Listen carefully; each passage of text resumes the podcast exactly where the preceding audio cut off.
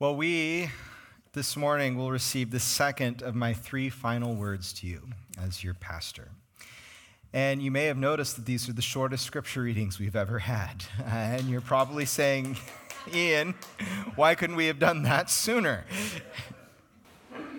Last week we talked about how uh, the, the life of a church comes from remaining in the vine, remaining in Jesus Christ. He is the one who gives power and vitality to the church. It isn't your the, the volunteer who works the hardest. It isn't the pastor or any of the other staff. It's Jesus Christ who gives strength to his church. And so our job and your job going forward will be to remain in Jesus, to be obedient to the word that he has spoken to us in Scripture, to continually do the things that he did, to care about the things that he cares about. And really, that brings us to today. I love how in John chapter 13, Jesus says uh, that uh, everyone will know that you are my disciples if you love one another. And it's easy, I think, to skip over that and say, oh, yeah, we should love each other. It's the second greatest commandment, right? Love your neighbor as yourself. We're all about love here. We believe in love. But it gets a little harder day by day, doesn't it? It's not always easy to love each other because some of us, we come from very different places. We don't have a lot in common sometimes when we come to, to church together. Some of us have very different personalities. We got type A's and we got type B's. And I don't know if you've noticed some, anything about the, the type A's. You got to have everything in order, and the type B's who are pretty loosey goosey and freewheeling, but, but they tend to irritate each other sometimes. Maybe you are a type A married to a type B, or vice versa. And that can be rough. Man, that got a big laugh. Yeah. So it's, it's maybe a little bit harder than Jesus makes it sound. It's easy to say, oh, I believe in love, right?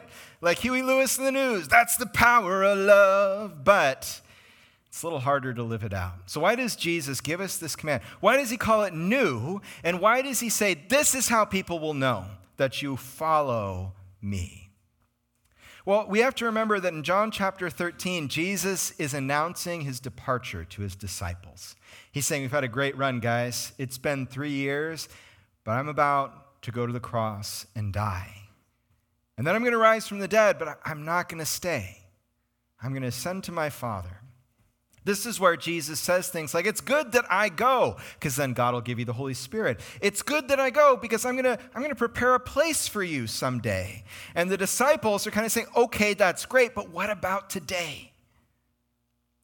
See, Jesus is saying, I am doing a new thing in you. And then I'm going to go, and it's like the New Orleans Saints said in their Super Bowl run about 10 years ago. He said, We all we got we all we need. Remember that? Now, theologically, we need to do some adjustment here, right? Because it's not just, right, we remain in Jesus. Jesus is our strength, and yet He gives us friends, He gives us a people to be a part of. And that's what we need to carry out the mission that Jesus has left for us. I want you to turn to the people sitting all around you, to your right and to your left and in front and behind. I want you to take a good look at them. Okay? You're not doing it. Look at him, all right? Look at them all. These, okay, stop looking at each other, all right? Yeah. These are the people that God has given to you, that you need for today and for tomorrow and for the days that are coming next. These are the people that you need next, not just for those times in life that are going to get hard, not just to celebrate when times are good, but you are going to need them so that people will know that you belong to Jesus Christ. If you're here this morning, you're visiting church, and you are not deeply connected to a church, people will not be able to see Jesus clearly in you until you are connected deeply to his people somewhere. And if you're saying Pastor Ian, of course you're saying that you're the pastor of a church, right? You want to you want the church to grow. You want a big church and so on. No, no, no. I'm telling you this because that's what Jesus said. This is how they will know that you love each other. Jesus isn't even getting into loving people outside the church yet. He's saying you must love the church. You must love the people in the church. Let me ask you something. When you walk into this church, this is something I think this church is good at, by the way. When you walked into this church for the first time, you felt that there was something different about this place. I know you did. Diane Merton especially knows. She won't stop talking about how she felt it immediately when she walked in. And Diane, you keep talking about it. Because it's by that that people will know that you are disciples of Jesus Christ, that you love each other. And let me, let me tell you why. Number one, it's because life is going to get hard. And that's when we'll find out the kind of people that we are. Do we show up for each other or not? Now, in the US, for, for you and I, sometimes it feels wrong to show up for each other, right? Well, they might be having their private moment over there. I don't know if I'm going to be interrupting it if I come in. And then let me tell you, there are folks here who are especially gifted to walk into those moments. My mom is one of them. My mom, uh, you know, people would be like, they just got a cancer diagnosis. And my mom would be like, putting on her purse and heading out the door, like, Mom, where are you going? I'm going to go be with those people. We're like, no, that's not okay. Like, they're, they just got this big thing. They need some time on their own to sort it out, right? And, you know, Mom, eh, you know, we were all freaked out that she would do this. And I watched her continually do it. And I realized God has especially gifted her for this. She shows up, and then people say, thank you, right? I show up, and people sometimes say goodbye. But she shows up and people say thank you. Now, you can't do that as an individual for every single person in this church, right? Not even in a church of 60 in Lemon Cove. But you can do it when the Holy Spirit calls, and He will. And you'll feel that stirring, and it's not going to be comfortable all the time. To say, well, but maybe they won't want me there. And the Holy Spirit will say, I didn't ask you if they wanted you there, I told you to go and then you listen and you show up. And you know what it's going to be like? I'm going to tell you because you know, when I started being a pastor, there's nothing that prepares you for sitting beside the bed of someone who's dying. It's just nothing that'll do it except experience. And you sit down and you know what you do? You don't say anything, you just be present. And when people cry, you hand them a tissue. When they say, I'm sorry, I'm crying, you say, Don't be sorry. That's right in this moment. That's okay. Give them permission to go through what they're going through. And you know, if you're great at cooking Sue Ross, you cook. yeah, and you do. And if you are great at helping people navigate that medical system, Elaine Mello, you do. And if you have been there before, and maybe you're even still there now, Yvonne and Craig, you guys go. God has given you something to give. These are all people who aren't coming back again because they keep saying their names in the middle of the sermon. but I'm telling you, love each other because we're all we've got, but we're all we need in Jesus Christ. And the world will see us doing this and they'll say, Why are you doing this for each other? Because you come from strange places.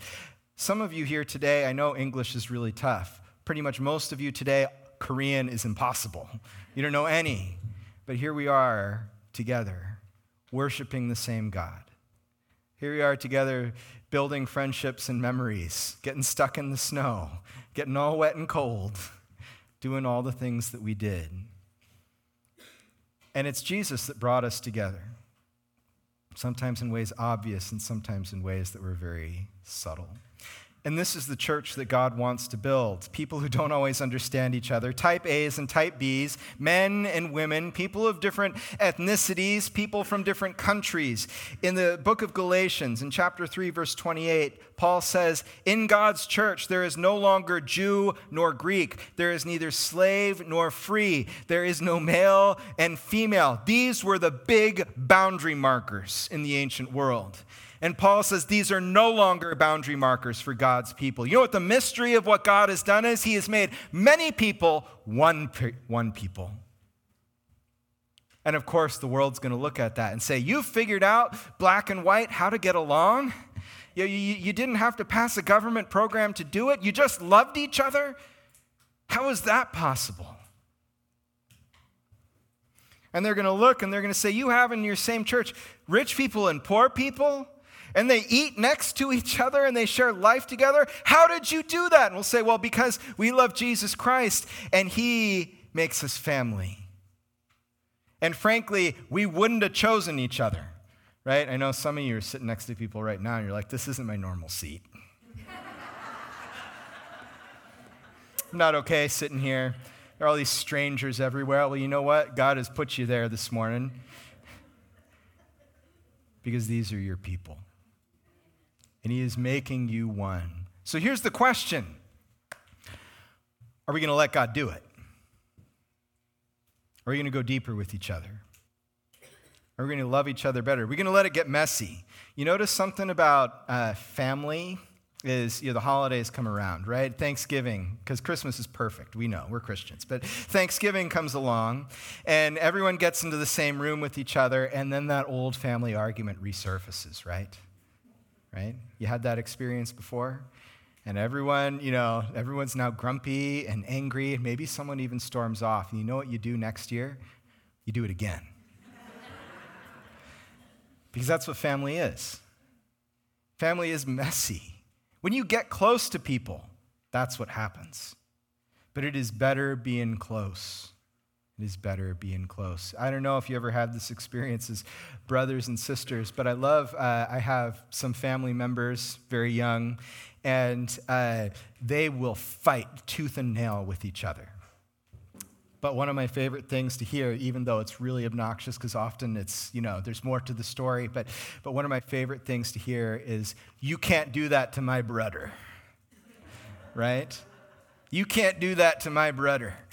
I'm telling, then I got to get involved, and that's a bummer. that's the relationship God's calling us to. The problem isn't that you fight.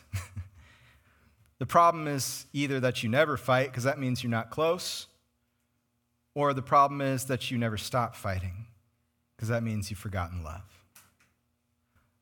The way in between is to fight and make up that's going to be all right. Julian the Apostate. That's a great name, isn't it? He's a Roman emperor uh, from about 360 to 362 AD, about 50 years after Constantine made Christianity the official religion of the Roman Empire. And Julian the Apostate uh, was a descendant, and, and he became emperor, and he said, We're going back to the old gods, going back to the gods of Rome and Greece and all of that. And he could not, he tried to get rid of this Christianity, but he couldn't do it. So he said this. He wrote to a priest, a pagan priest. Said, Why then do we think that it's enough? That we have these amazing temples, we offer these, these big sacrifices there, and it's spectacular. Why do we think that's enough? Why do we not observe that for the Christians, it's their kindness to strangers, their care for the graves of the dead, how many people were buried anonymously in those days, and the Christians honored the anonymous? And the pretend, he said the pretended holiness of their lives, because he didn't think Christian holiness was really holiness. But he says, why do we not observe that it's these three things that have done the most to increase the disbelief in the old gods? Their benevolence to strangers, their care for the graves of the dead and the holiness of their lives. And then he said this I believe that we ought really and truly to practice every one of these virtues. See, Jesus put the recipe together for us. A new commandment I give you, he said, that you love one another the same way that I loved you. And Julian, when he tried to get Christianity out of Rome, said, We're going to do it by being like the Christians.